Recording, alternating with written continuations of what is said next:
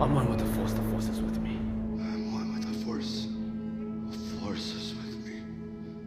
And I'm one with the Force.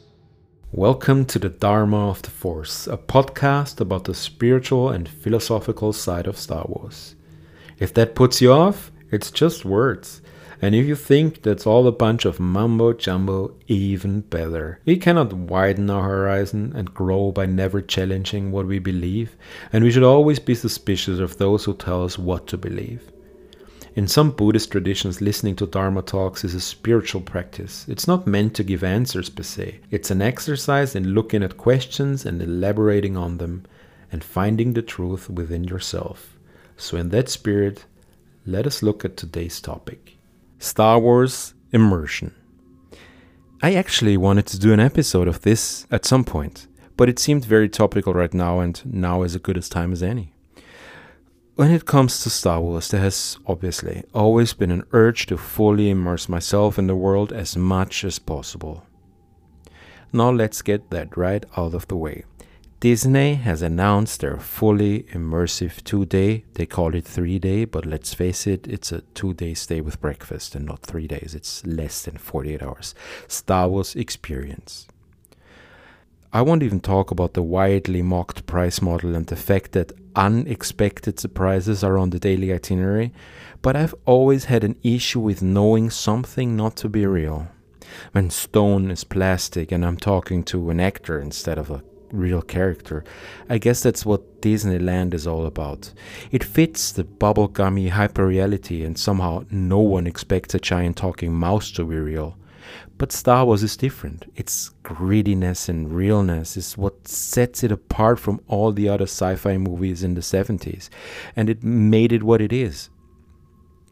If going to Las Vegas to see a fake Venice, a fake Paris, or a fake Egypt is enough for you, so you don't need to see the real thing anymore, that's great. It's convenient for you and it's inside your comfort zone. No need to deal with travel visas or other languages.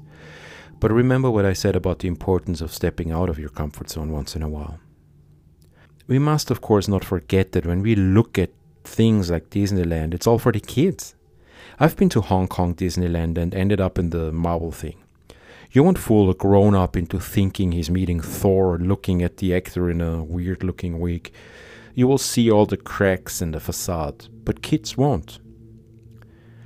So Disney now has this dilemma with Star Wars and its very specific need for authenticity. In order to satisfy all kinds of fans, also the bitter old cynics, they have to put a bit more effort into it. Looking at what they did at Galaxy's Edge and seeing the stormtroopers, small talk, and all that, and the way Kylo Ren looks, I'd say they did an amazing job. But how immersive is it really? How much do you really think you're part of the story when the guy next to you in khaki shorts and sandals with the kid in the Spider Man t shirt is FaceTiming his mom on speakerphone? I now have to wonder is the price actually showing that it's individual groups and you're surrounded by actors so committed to the idea that you won't catch a glimpse of a Gatorade bottle or smell the cigarette from the last smoke break on someone, Westworld style, that you're actually able to suspend your disbelief? Until someone from work calls because they can't take your phones away, can they? Do you even go if you're not able to post it on social media? As you can see, I have my reservations. Or should I say I'm suspicious, or else it may sound as if I had booked my stay already.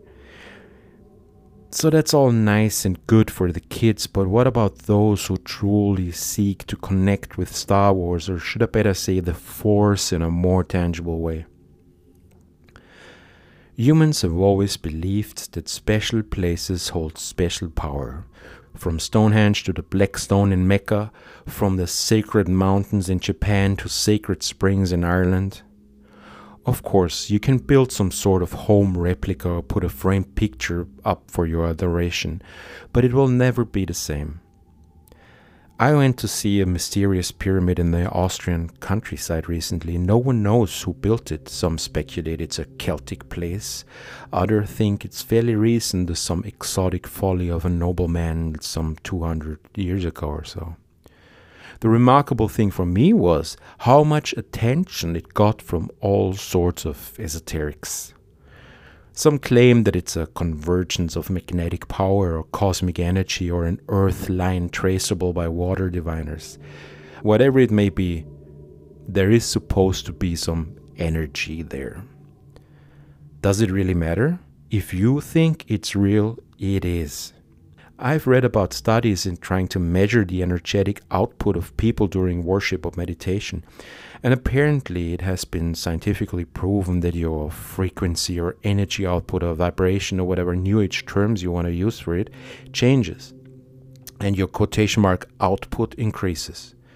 So it makes sense to think that a church or place of sacrifice or prayer would have some sort of accumulation of energy. Or not.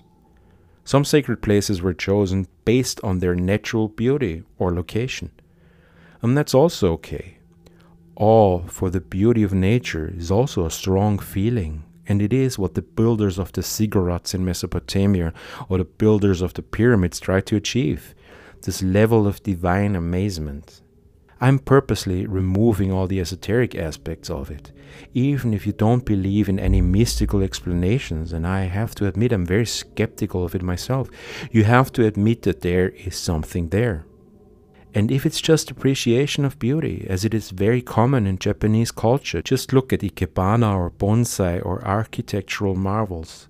But let's not forget that we're constantly penetrated by cosmic particles, and just because we don't feel something doesn't mean it's not there, even with science, and always put science first.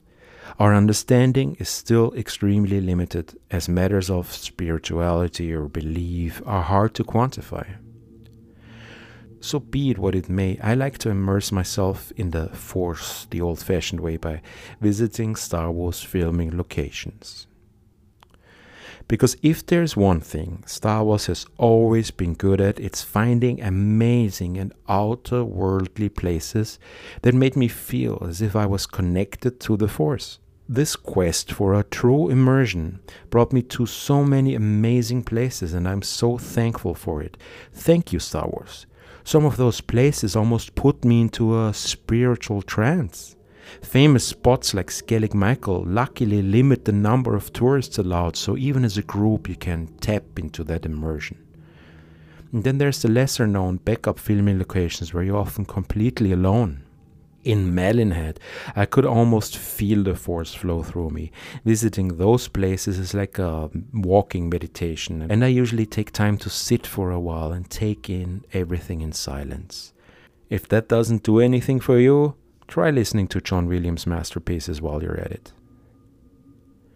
So, even if the places weren't necessarily spiritual in the movie, their serenity and beauty is often so captivating that you can't help but lose yourself into them. Places like the Dolomites from Solo, Wadi Rum from Rogue One and The Rise of Skywalker, and Iceland almost in its entirety, where I looked into a volcano close up while listening to Battle of the Heroes.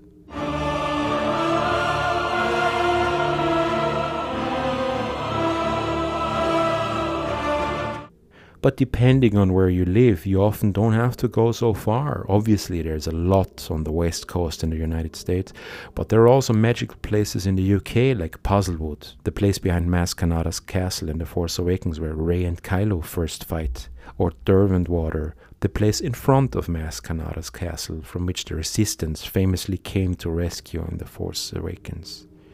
In Italy, where you can visit the Queen's Palace in Naboo, which is very close to Pompeii actually, or the Lake District of Naboo at Lake Como, or in Spain where you can walk in Padme and Anakin's footsteps in Sevilla, or visit the Canary Islands to refine your raw coaxium.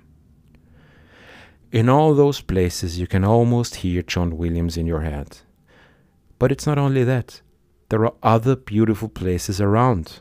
I encourage you to check them out or places that weren't necessarily featured in Star Wars movies but have this spiritual familiarity, like Japan, where you can walk through the bamboo groves and visit ancient shrines that have changed little since samurai times. You might not be able to travel, right now especially, but there will still be this one spot that feels a bit like Star Wars near you. Take a walk there, put on your headphones, and immerse yourself. You will feel the Force, and it won't cost you $5,000. If you want to support me or this podcast, don't send money. I don't have a Patreon. Find a charity of your choosing and donate. And do yourself a favor and switch off your phone, disconnect, and just sit in silence for a few minutes. Close your eyes and Breathe. Just breathe.